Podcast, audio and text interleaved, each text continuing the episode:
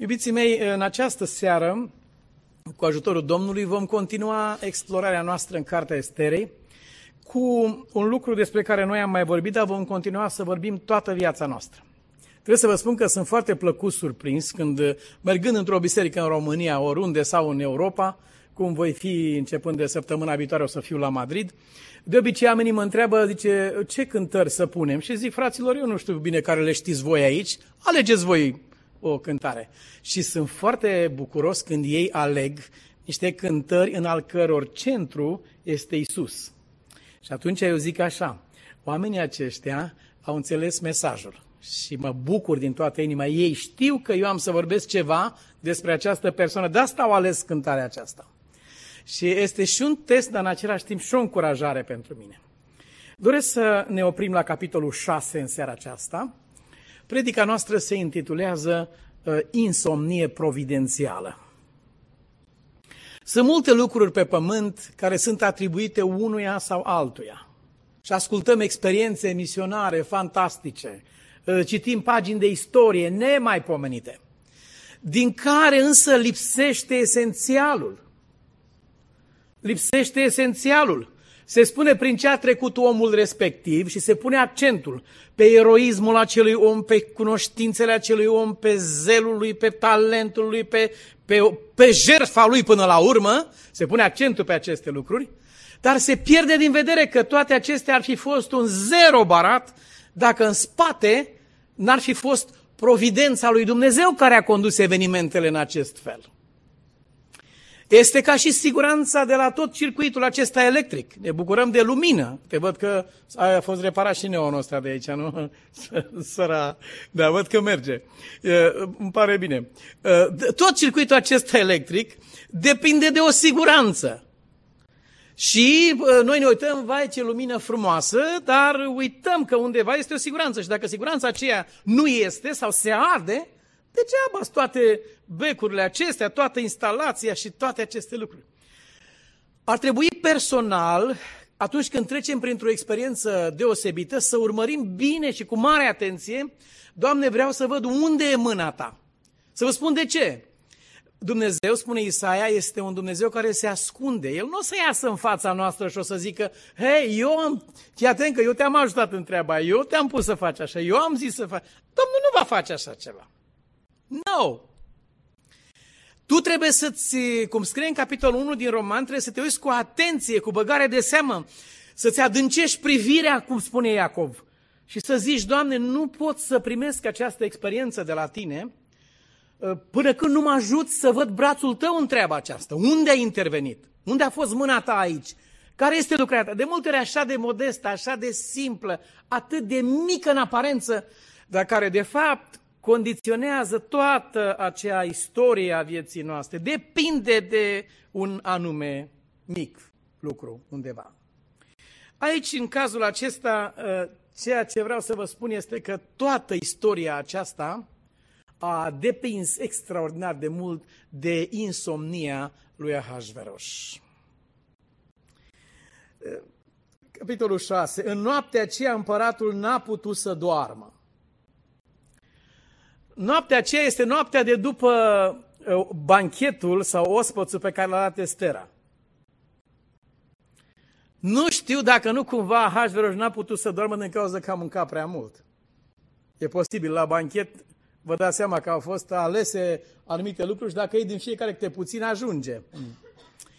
Uh, nu știu dacă nu cumva n-a putut să doarmă, fiindcă a mâncat prea târziu seara, s-o fi întors noaptea acasă de la banchet. Cine știe, dar în noaptea aceea n-a putut să doarmă. Sau poate că greșim bănuindu-l pe omul acesta. Poate era un om foarte controlat, deși nu este așa, că altădată era beat. Dar cu această ocazie nu poate să doarmă. Eram la masă la noi acasă și am numit-o pe Cristina să spună rugăciune. Ea era micuță, avea vreo 5 ani. Am numit-o pe ea să spună rugăciunea la masă. Toți stăm, eram adunați acolo, mâncarea pe masă, stăm frumos la rugăciune Tina stă o clipă și să gândește, să aibă inspirație ce să roagă și ne spun, începe tare, direct. O singură frază a fost rugăciunea ei. Doamne, satana vrea să ne omoare, a zis ea. Și amin. Și eu m-am uitat repede în farfurii, băi frate, nu cumva noi avem ceva pe masa asta care să nu fi în regulă, dar nu era, adică soția a fost așa de bună la capitolul ăsta că noi n-am avut probleme niciodată. Și, da, tine așa s-a rugat, Doamne, satana vrea să ne omoare din start. Nu știu dacă aceasta a fost cauza pentru care împăratul n-a dormit, dar n-a dormit. N-a dormit. Fraților, am o singură mângâiere pe care am spus-o și vreau să o mai spun. Am o singură mare mângâiere în fața răului. De obicei, răul și planul celui rău niciodată nu ia în considerație pe Dumnezeu. Am urmărit uh, niște studii fantastice ale doctorului Walter Fight. Unul dintre ele care vorbește despre noua ordine mondială, literalmente îți îngheață sângele în vene dacă, dacă urmărești ce, ce vorbește omul acesta și documentează cu date serioase. Și un alt studiu al lui vorbește despre agenda New Age. Uh, sunt la lucru forțe pe pământ astăzi care dacă vor reuși să-și aplice planul și ideologia lor, pământul acesta va fi transformat într-un real iad. Dacă se va întâmpla așa ceva. M-am uitat, am urmărit cu mare atenție, am un respect extraordinar pentru acest mare om al lui Dumnezeu și care face o unică lucrare. Uh, am urmărit cu toată atenția și datele și ideile care erau acolo dar n-am putut să, să, nu, să nu trăiesc în fiecare clipă o bucurie tainică în inima mea. Doamne, ce bine că ești acolo sus. În psalmul 2 zice, el se uită și râde când vede ce plănuiesc ei, ce pun ei la cale împotriva Domnului și a unsului lui. Ei pun la cale, ei fac planuri, fac congrese, comitete, comisii, ă, acțiuni secrete nemaipomenite, conspirații, ce nu s-a pomenit, ce clocotește pe pământul acesta e de nedescris. Cele mai mari nume de pe pământ sunt astăzi, le poți găsi în internet foarte ușor, sunt toți francmasoni, sunt în gradul nu știu care, aparțin la diverse organizații din acestea. E publică treaba acum, nu mai e ceva de, de ascuns. Dar nu pot să-mi țin zâmbetul tot timpul și bucuria tainică din inima mea Doamne, îți mulțumesc că Tu ești deasupra acestor lucruri. Domnul privește din ceruri și râde de ei. Pentru că știe că ei fac planuri în care nu țin cont de Dumnezeu și în care El va interveni la clipa potrivită. Aici intervine printr-o insomnie. Nu lasă pe unul să doarmă. Dumnezeu are nenumărate căi de a interveni. Unele sunt așa de de simple, altele te fac să zâmbești. El poate să intervină printr-o insomnie, printr-o diarie, printr-o temiri, prin ce poate să intervine Dumnezeu? Printr-o penurie, printr-o temiri, temiri prin ce poate să intervină. Na. Egiptenii au pregătit armata să urmărească pe Israel. Păi aveau o tehnică militară nemaipomenită, dar de unde să știi tu că Dumnezeu se ocupă de roți, să scoată roți de la trăsurile oamenilor? Le-a scos frumos roțile de la care și simplu din poziția verticală le-a pus în cea orizontală. Și acolo au rămas în nămol, toți oamenii. Nimeni nu a luat în calcul, în expediția asta grozavă, nimeni nu a luat în calcul că s-ar putea să le scoată Dumnezeu roțile. Nu mi imaginez discutând, băi fraților, noi mergem nu să facem treaba, dar dacă ne scoate Dumnezeu roțile, nimeni n-a făcut socoteala asta. Și chiar acolo, în mijlocul apei, Dumnezeu le-a scos roțile. Peste tot întâlnim și dacă ar fi să deschidem uh, discuția în seara aceasta, sunt convins că ați putea să aduceți nenumărate exemple în care Dumnezeu intervine. Uh, o sora mea și cu o altă prietena ei au spus că ele nu vor veni să dea examen la bacalaureat sâmbătă. Au fost uh, uh, studente eminente, dar au spus, domnule, sabatul e ziua lui Dumnezeu, noi nu vom da pentru nimic în lume, pentru altceva, decât pentru Dumnezeu. Toți profesorii de la liceul Enechiță Văcărescu din Târgoviște, toți, toți profesorii au intervenit și cele mai bune studente, domnule, să poate așa ceva. Și... Unii dintre colegii și colegile lor, care trebuiau să zică și ei aceleași lucruri, n-au spus aceleași lucruri. Au spus, frate, ce să facem? Asta este examenul, a picat, sâmbătă a picat, acum ne ducem. Ele au spus, nu, noi încercăm la anul. Dacă la anul pică tot așa, încercăm la anul ălalt. Și au spus, nu, și ultimele cuvinte ale unui profesor uh, ilustru din liceul acela au fost acestea, zice, nu mai e nimic de făcut acum decât Dumnezeu vostru să vă scape și să vă ajute. Altceva nu mai pot să vă mai spun. Și au plecat și ele sâmbătă au venit la adunare. Și toată lumea a considerat că examenul este pierdut. Numai că pe la sfârșitul serviciului divin au apărut și ceilalți și celelalte confrați și consurori de credință, cu capul în jos, au venit și ei în adunare. Ce ați pățit, fraților, de veniți acum? Păi n-ați fost la examen. Nu s-a mai ținut astăzi pentru că a fost inundație lângă București, a dărâmat un pod și ăștia n-au putut să vină și au sunat că vin duminică acum, că vor să o ocolească pe altă parte. Foarte bine, ocoliți pe la Pitești și veniți frumos la Târgoviște că aveți benzină să puneți în mașini. Nu, calculele oamenilor niciodată nu iau în seamă și pe Dumnezeu. Și există o primejdie pentru sufletul nostru.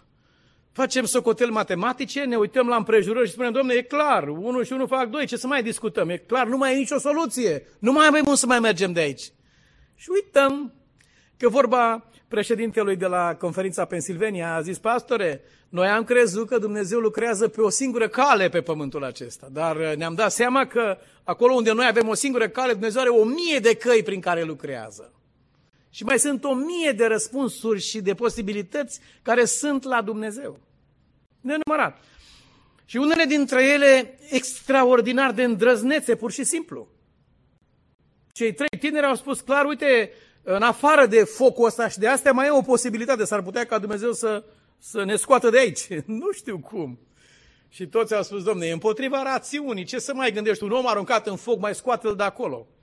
Păi n-a mai scăpat nici soldații ăștia care cred eu că au fost și părătorii totodată. Cred că pe aceea lor le-a dat onoarea să-i arunce drept în foc. Pe ăștia care i-au părât, cred că a zis, pentru că sunteți așa de credincioși împăratului și părâți pe oamenii ăștia, voi îi luați și voi îi aruncați în foc. Și ei au murit toți care au dat cu ei în foc acolo. Cine e să se gândească la faptul că Mântuitorul o să intre în foc cu ei și că o să fie acolo aer condiționat în cuptor, o să fie așa de frumos că oamenii se plimbă, au se plimbau mergeau walking, cum zicem noi, nu? Prin mijlocul focului mergeau. Iar cei de afară ardeau de adevăratele în comparație cu cei dinăuntru. Care... Nu, omul nu ia în considerație, uită să ia în considerație pe Dumnezeu. Și noi riscăm să luăm în considerație pe Dumnezeu. O insomnie l-a lovit pe împărat în seara aceea. Și urmăriți providența.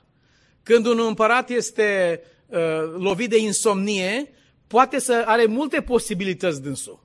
Cum să-și petreacă o noapte în care are insomnie. Dar dintre multe posibilități, uitați-vă ca la bila aceea care se strecoară printre uh, țintele de oțel și ajunge exact la țintă acolo. Uitați-vă cum îi conduce Dumnezeu mintea dintre mii de posibilități care le are un împărat în noaptea aceea, plici. Una dintre ele îi se lipește de minte și spune, uh, ia adum cronicile. Putea să spună, du-te și închiriază un film, ca să petrecem noaptea, dacă tu nu poți să dormi. Închiriază un film, du-te și uh, mai fă un banchet sau hai să mai bem sau hai să mai... Câte nu se puteau face în noaptea aceea. Când împăratul nu doarme. Dar Dumnezeu îi conduce mintea și spune, cere cronicile. Acum cronicile vreau să spun că erau foarte, erau tomuri întregi când e vorba de cronica, de istoria unui imperiu. Acolo nu sunt câteva pagini. Nu s-au putut citi noaptea aceea paginile acele.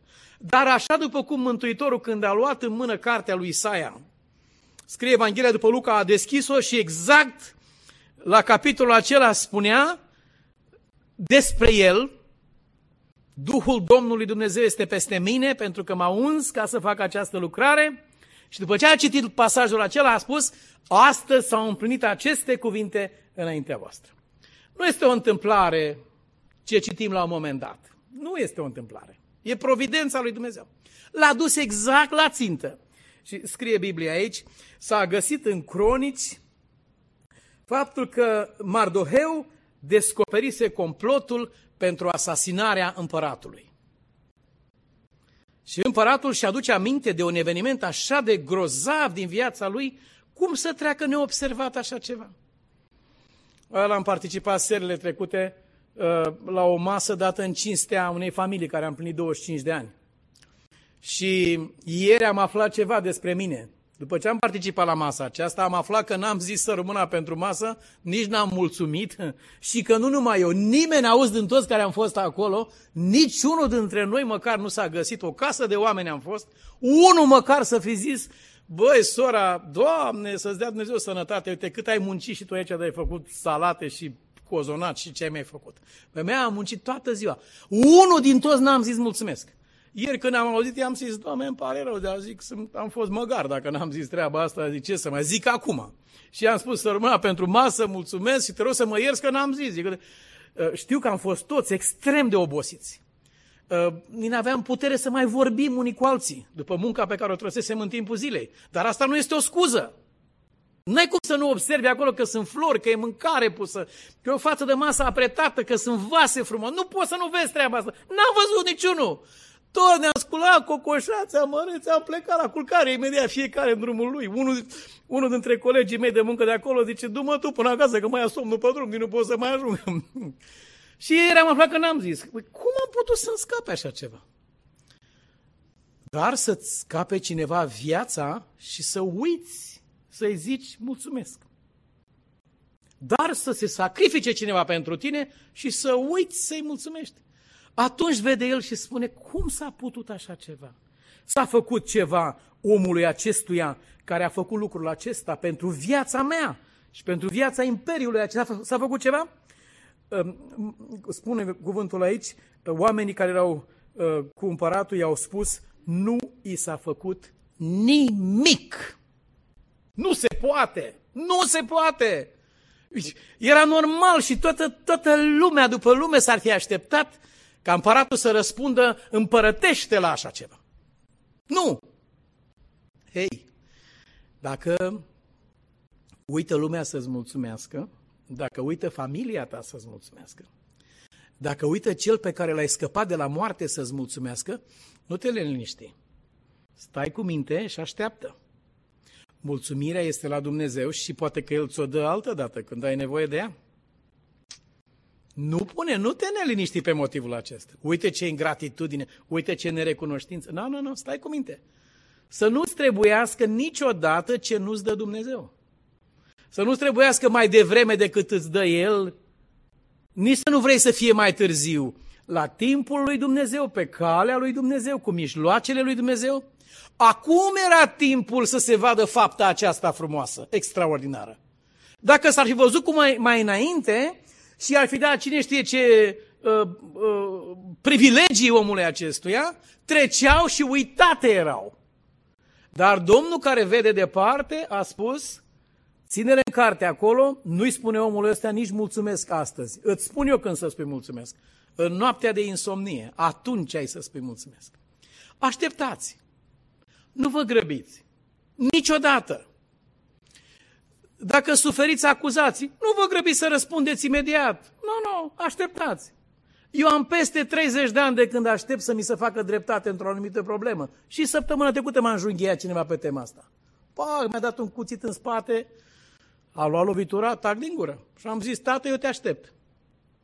Eu n-am decât 30 de ani de când aștept răspunsul. Dar nu mă grăbesc. Dacă mai trebuie 20, cu plăcere. Eu nu știu dacă trebuie astăzi sau mâine. Eu știu că tu vei face dreptate la timpul tău. Uitați-vă ce spectaculos! Uitați-vă ce extraordinar! S-ar putea să fie acoperit cu infamie și s-ar putea și să mori sub mizeria aceasta și sub, sub disprețul și batjocul oamenilor. S-ar putea să te duci în pământ să nu-ți făcut nimeni dreptate. S-ar putea să suferi tot tu foarte greu și foarte mult și lumea să spună, uite, dovadă că l-a pedepsit Dumnezeu. Vă amintiți ce spuneau oamenii când era Isus pe cruce? Uite, dovadă că îl iubește Dumnezeu, uitați-vă unde este. Dacă l-ar iubi Dumnezeu, n-ar fi aici. S-ar putea să fie toate așa, dar nu cădeți în ispita să vă grăbiți cumva să vă faceți dreptate singuri. Nu vă încărcați cu așa ceva. Așteptați-l pe Dumnezeu. Am avut și am prieteni și acum care mă împing de la spate și mă, mă, mă presează și pun, pun presiune pe mine și strigă la mine și deschide gura și vorbește și zi. Și am zis, no, eu aștept. Aștept clipa și ceasul lui Dumnezeu. Am toată răbdarea. Dacă trebuie să treacă 10 ani sau 15 ani, Dumnezeu a avut răbdare cu mine enorm de multe. Mi-a suferit în jurăturile și bazjocurile 17 ani în viață. Nu? Și a avut răbdare cu mine și am botezat un bătrân la 90 de ani. Și Dumnezeu nu și-a pierdut răbdarea cu bătrânul acela până la 90 de ani. Nu. Nici eu nu-mi pierd răbdarea cu Domnul dacă El nu răspunde astăzi sau mâine. Am ajuns să nu mai vreau lucrurile așa cum mi se par mie că ar trebui făcute, că dacă aș fi eu aș face cu tare lucru. Pastorul Parker din Londra i-a spus lui Dumnezeu, dacă aș fi fost în locul tău, interveneam când femeia asta a suferit în halul acesta.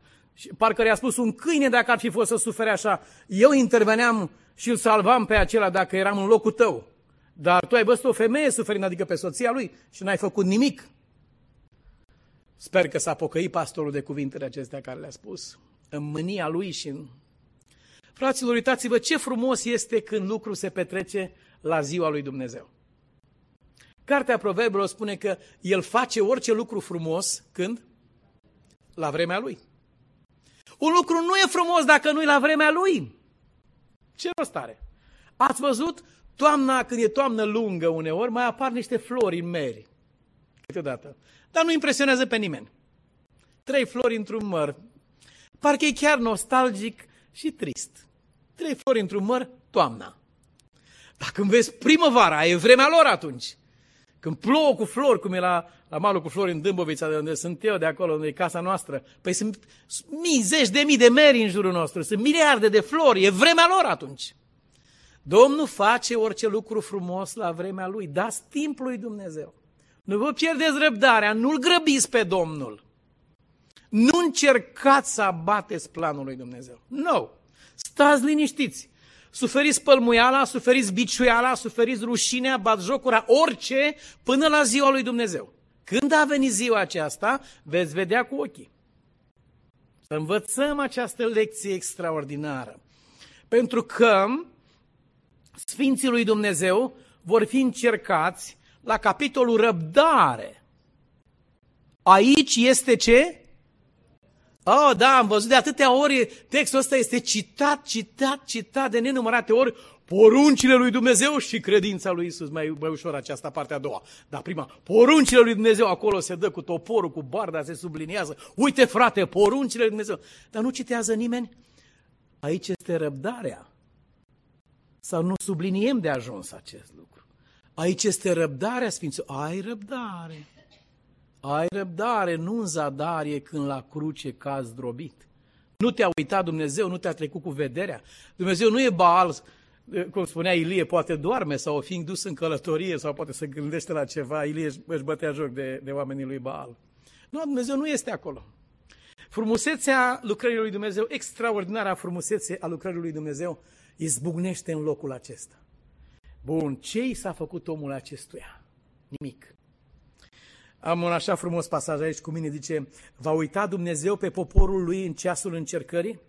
A uitat el pe credinciosul Noe când judecățile lui Dumnezeu au venit peste lumea antediluviană? A uitat el pe Lot când foc a căzut din cer ca să consume cetățile din câmpie? A uitat el pe Iosif care era înconjurat de idolatri în Egipt? A uitat el pe Ilie când Izabela s-a jurat și l-a amenințat că va avea soarta profeților lui Baal? A uitat Dumnezeu pe Eremia în întunecata și murdara groapă din curtea închisorii. A uitat el pe cei trei vrednici tineri în cuptorul de foc sau pe Daniel în groapa cu ei. A uitat Dumnezeu pe aceștia? Nu! No! Nici măcar pe Abel nu l-a uitat Dumnezeu. Deși el a murit. Dar Biblia spune că sângele lui vorbește. Nu l-a uitat Dumnezeu. L-a reabilitat în fața lumii și măcar că i-a fost astupată gura de mii de ani, primul martir, el continuă să vorbească peste mii de ani generațiilor noastre de oameni. Nu? Dumnezeu a făcut dreptate. I s-a dat o haină albă. Cain a tăcut de mult. Abel continuă să vorbească. Va vorbi până la venirea Domnului Hristos. A uitat Dumnezeu? O, oh, nu va uita Dumnezeu niciodată. Aș vrea să, să mai citesc câteva cuvinte. Virtuțea și noblețile lor de caracter ar putea străluci și, uh, deși înconjurați cu rău, nu sunt atinși cu nimic de el. Și dacă, asemenea lui Iosif, ei vor suferi calomnie și acuzații false, providența va trece peste toate mijloacele vrăjmașului și la timpul lui Dumnezeu îi va înălța pe cei batjocoriți atât de sus cât de jos fuseseră coborâți prin răzbunarea celui rău. Ați înțeles termenul? Cât de sus îi va înălța Dumnezeu? Nu oricât de sus. Cât de sus? Cât de jos îi coborâse vrăjmașul prin răutatea răzbunării lui? Oh, ce frumos! Așteaptă să te înalțe Dumnezeu. Domnul a înălțat capul lui Iosif din închisoare. A venit ceasul. Dar zic unii că ar fi trecut vreo 12 ani, auzi. E destul de serioasă problema aceasta. Că dacă ar fi câteva zile, rabzi, dar ca să treacă ani peste tine, nu este simplu deloc. Nu? Dar în prezența lui Dumnezeu și cu ajutorul lui, nu avem a ne teme de nimic, decât ca nu cumva să uităm drumul pe care El ne-a condus până aici.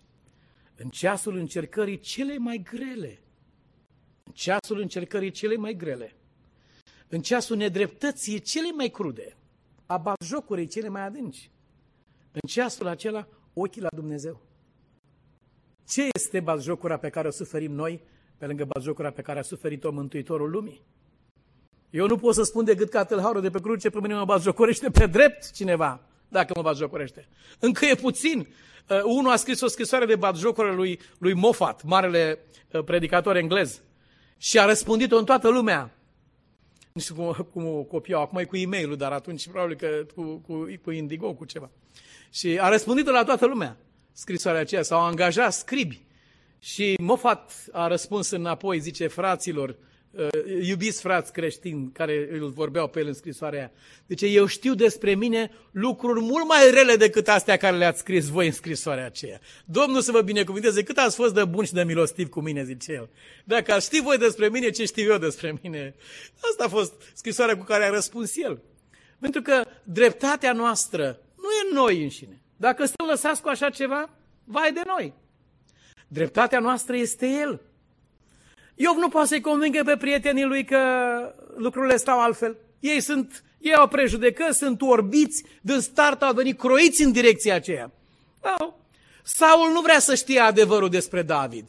El vede lucrurile cum le vede el. Părinte, uite, nu e așa cum ai spus tu, nu contează. El continuă să-l urmărească până la moarte. De multe ori ne depunem eforturi să îi ajutăm pe oameni să vadă cum stau lucrurile și ne dăm seama că de fapt oamenii nu vor să știe cum stau lucrurile. Dar Iov spune, apărătorul meu este în ceruri chiar acum. Zice, el se va ridica la urmă pe pământ. Zice, atunci voi va trebui să dați față cu ceea ce ați vorbit despre mine. Așa spune Iov. Lui îi veți da socoteală. După cum cineva care a vorbit de copiii mei, mă duc și îl caut imediat. Chiar am un cetățean pe care l-am scris pe listă, l-am subliniat, trebuie să-l caut. Trebuie să-l caut pe omul acesta. Când e vorba de copiii mei, am să-l caut. Când e vorba despre mine, n-am să-l caut. Dar despre ei. Și la fel e Tatăl nostru cel Ceresc. Nu poate privi o nedreptate ca aceasta. Oamenii condamnați la moarte, așa cum prigonirile vor veni pur și simplu pe acuzații false. Oamenii ăștia sunt condamnați la moarte pentru insubordonare. Nimic mai neadevărat. Cei mai credincioși oameni din Imperiu, ei erau. În spatele condamnărilor nu era necredincioșia lor față de Imperiu, ci era ura unei persoane, doar care se folosea de acest lucru. Cine să-ți facă dreptate când toată lumea este împotrivă? Dumnezeu din ceruri, cum a spus Martin Luther, mentorul lui lui a zis, dacă nu te oprești, zice, să știi că ne retragem de lângă tine și vei rămâne singur. Și Martin Luther a spus, nu-i nimic, eu și Domnul formăm majoritatea, așa că voi puteți să vă retrageți, nu-i nicio problemă. Noi doi formăm majoritatea. În noaptea aceea n-a putut să doarmă. Iubiții mei, ă, aș dori să ne oprim în momentul acesta și în seara aceasta, aici să plecăm acasă cu această idee în mintea noastră, să nu uităm de providența lui Dumnezeu, indiferent ce nor se adună în viață sau în lume, să nu uităm de providența lui Dumnezeu. Să nu ne lăsăm cumva ispitiți, să pierdem din vedere pe, să-L pierdem pe El din vedere și să îndreptăm ochii spre oameni. Să nu uităm acest lucru. Iar când ne-a ajutat Dumnezeu și am trecut cu bine, a trecut noaptea urii și a strâmtorării și a batjocurii, după ce a trecut aceasta, să ne ferească Dumnezeu de înălțare de sine sau de laudă și frate, să vezi Ce am făcut eu? Știți că înainte orgile acestea cu tuburi nu aveau motoare, cum este acum, ci era un cetățean într-o cameră aici și avea niște foale, se, numeau, în, se numesc în românește, le folosea la fierărie, știți, și făcea aer cu ele și aprindea focul. Aveau niște foale din acestea mari și un om muncea acolo și producea aer cu foalele acelea, un fel de burduf uriaș care se strângea, se deschidea și făcea aer și omul de la orgă cânta de aici. Și într-o seară a fost un concert de orgă.